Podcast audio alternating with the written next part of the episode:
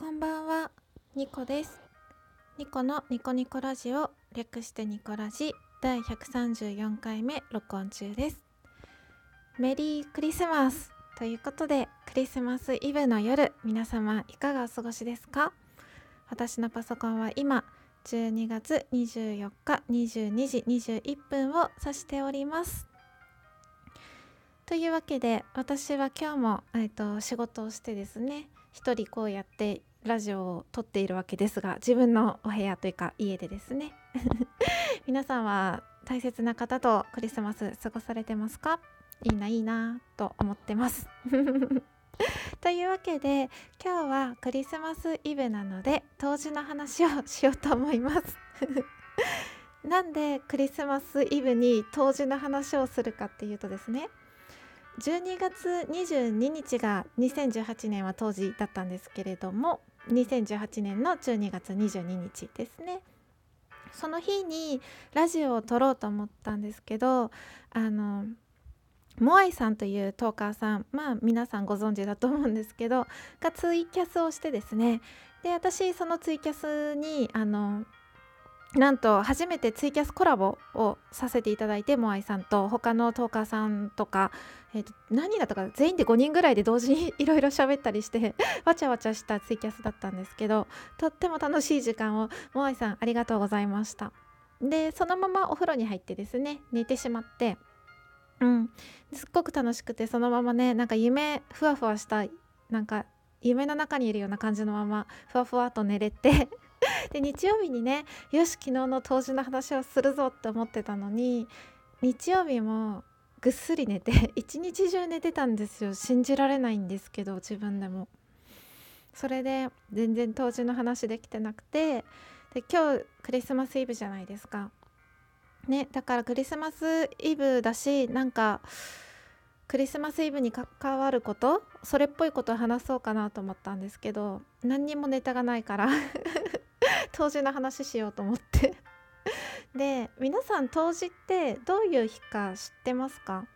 あの1年で一番夜が長いって言われてる日らしいんですよ。でこの日当時が一番夜が長い日だったらその日次の日からどんどんどんどん夜が短くなって昼の時間が長くなるって言われてるんですね日照時間が。なので夜がどんどん短くなって昼が長くなっていくっていうことでその日を境にあと陰と陽が入れ替わるじゃないけどあの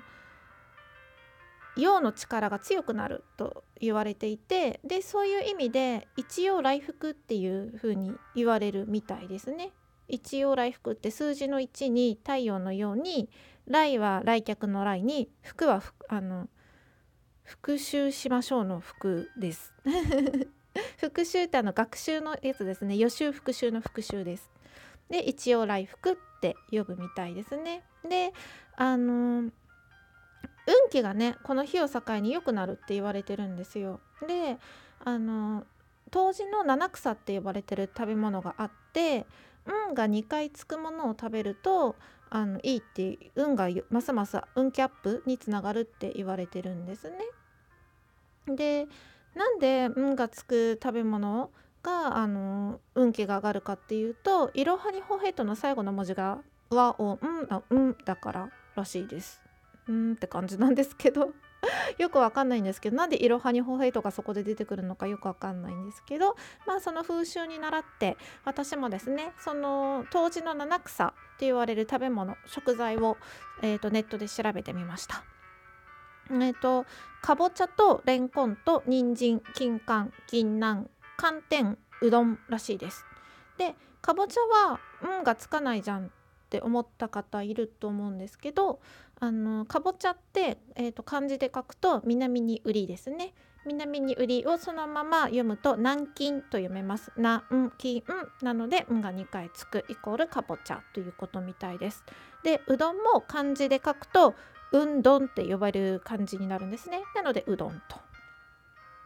でさすがにこの七草すべて買ってね一人で食べるっていうのはちょっと辛いなと思ってとりあえず人参はね冷蔵庫に入ってたんですよ。もうスタンバイ済みだったんですね。なのでかぼちゃとれんこんとうどんを買って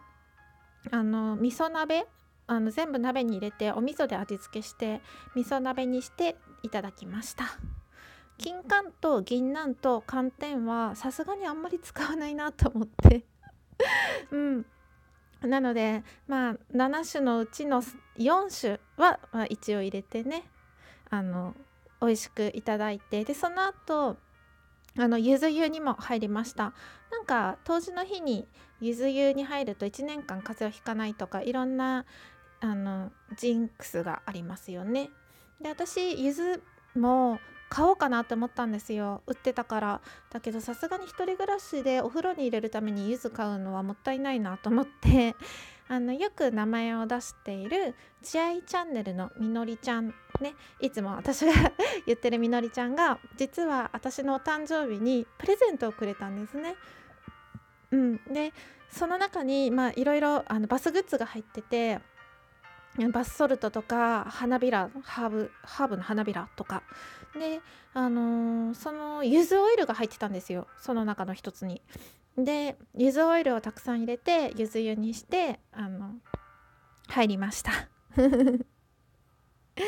なんか温まってよかったですね。でこれでちょっと運が良くなったなって自分の中ですごく満足して一日はねツイキャスも楽しかったしいい日だったなって思って一日をあの過ごしましたね。